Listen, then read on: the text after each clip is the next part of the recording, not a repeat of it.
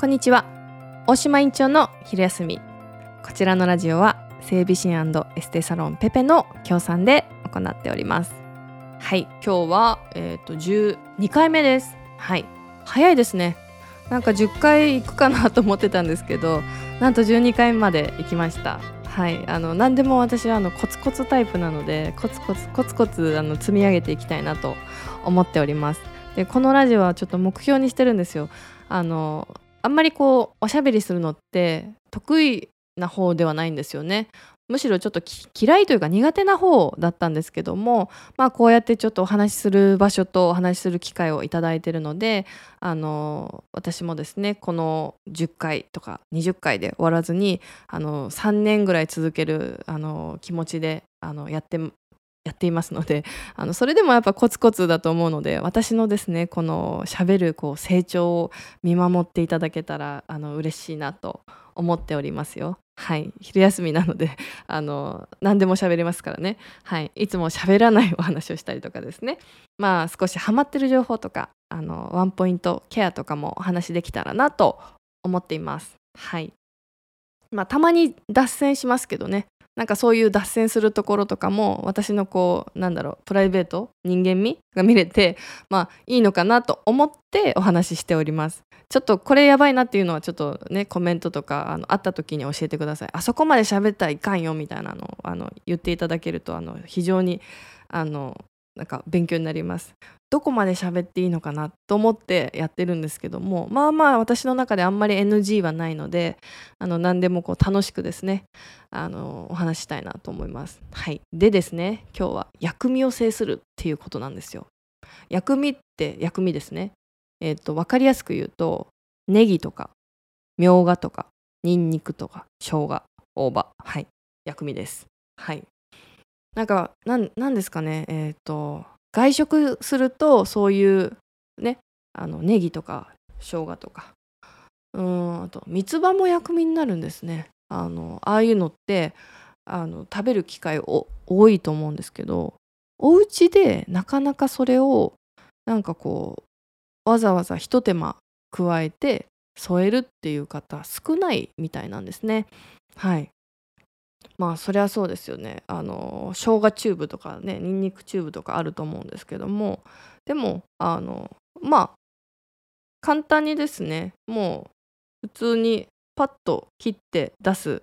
ひと手間なんですけどそのひと手間ってすごいやっぱりこう大事であの本当に面倒くさい方とかだとなんかにんにくすりおろしたのを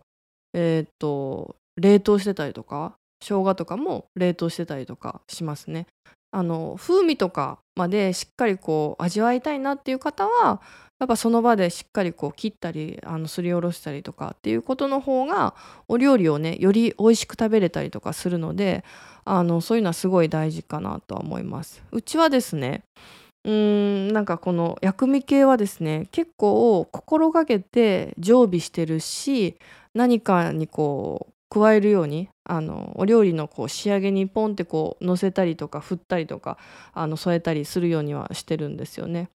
まああのそっちの方がですね、まあ、見栄えもいいしなんかこういろんなあの効果効能があるのでせっかくご飯食べるんだったら私はお得に健康になりたいんですよ。もうあれこれ努力するのもできるんですけどでも一石二鳥とか三鳥ぐらいやりたいのでせっかくご飯食べるんだったらどうせだったら綺麗になりたいし健康でいたいしまあ楽にだってね運動するのとかウォーキングするのって大変じゃないですか。だからまあそれで健康になるよりかはこんなちょっとしたひと手間切ったりするので健康になりたいと思うのでなんかそういうですね薬味っていうのをもっと皆さんになんかこう親しんでというかまあ考え方としてですねあの価値観も変えてもらえたら あの今日の回は成功だと思っております。で薬味のメリットですね抗菌作用がある、まあ、今夏場とか湿度の高いあの季節とかはですね、まあ、すごくいいと思うんですけどもそういう、まあ、防腐作用ですね。抗菌作用があったりとかあと健康面で言うと消化を促進してあげたりとか血流を促進してあげたりとかあとはそのあと香辛料もですね薬味とは違うんですけど香辛料とか胡椒とかえっ、ー、と一味唐辛子とかあるじゃないですかああいうレッドペッパーとかって言われますけどねああいう香辛料ガラムマサラとかもそうなんですけどああいうものも血流促進になったりするので、まあ、お料理にちょっと加えたりとかっていうのもすごいおすすめです。で問題はですねニンニクなんですけど生のニンニクはすりおろしたりとかすると思うんですけど生のニンニクはちょっと消化というか負になるんですね。なのであのちょっと胃腸が弱いなっていう方とか今お腹の調子悪いなっていう方はその生のニンニクはちょっと控えた方がいいです。でもそれ以外の薬味とかっていうのはすごくこの、えっと、消化促進にはものすごくいいのであの薬味ってですねそういう効果があるので例えばお肉をたくさん食べたなとか最近ちょっと食事の量が多かったなっていう方はいつもの食事にちょっと薬味をこう用意してあげたりまあその千切りとかなんだろう小口切りとかいっぱいあると思うんですけどもなんかいろんな切り方でいろんなこう楽しみ方とかっていうのができると思うので是非こうやってみたら面白いかなと思います。まあネギとかはね取り入れやすいですよね。で大葉とかは私最近すごいこの夏場はすごい使ったんですよね。あのうち子供が3歳なのであの鶏のミンチとかでつくねハンバーグみたいにするんですよ。よくよくするんですよ結構好きで食べてくれたりするのとなんかそれはえー、っとその中に 何でも入れてもすごい食べてくれたりするので例えばそのわかめ刻んで混ぜたりとかえー、っと大葉も刻んで混ぜたりとかするとですね結構その普段だと単体だと食べないあの食材とかでも食べてくれたりするのでこの夏はですねその鶏のそのつくねハンバーグに大葉をものすごくたくさん入れてあの食べさせたりしました。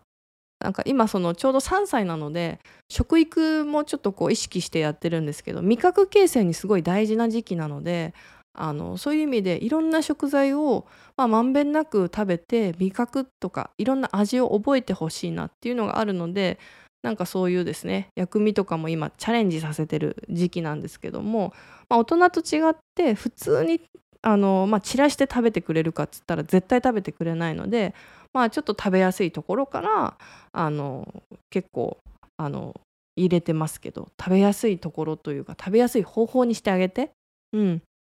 なので生姜とかもそういうあのまあ鶏のミンチとかに一緒にバーッとちょっと多めに混ぜてやったりもしますね。なのでうちの子は結構生姜系は全然平気ですね。もう味覚的にも慣れてるみたいなので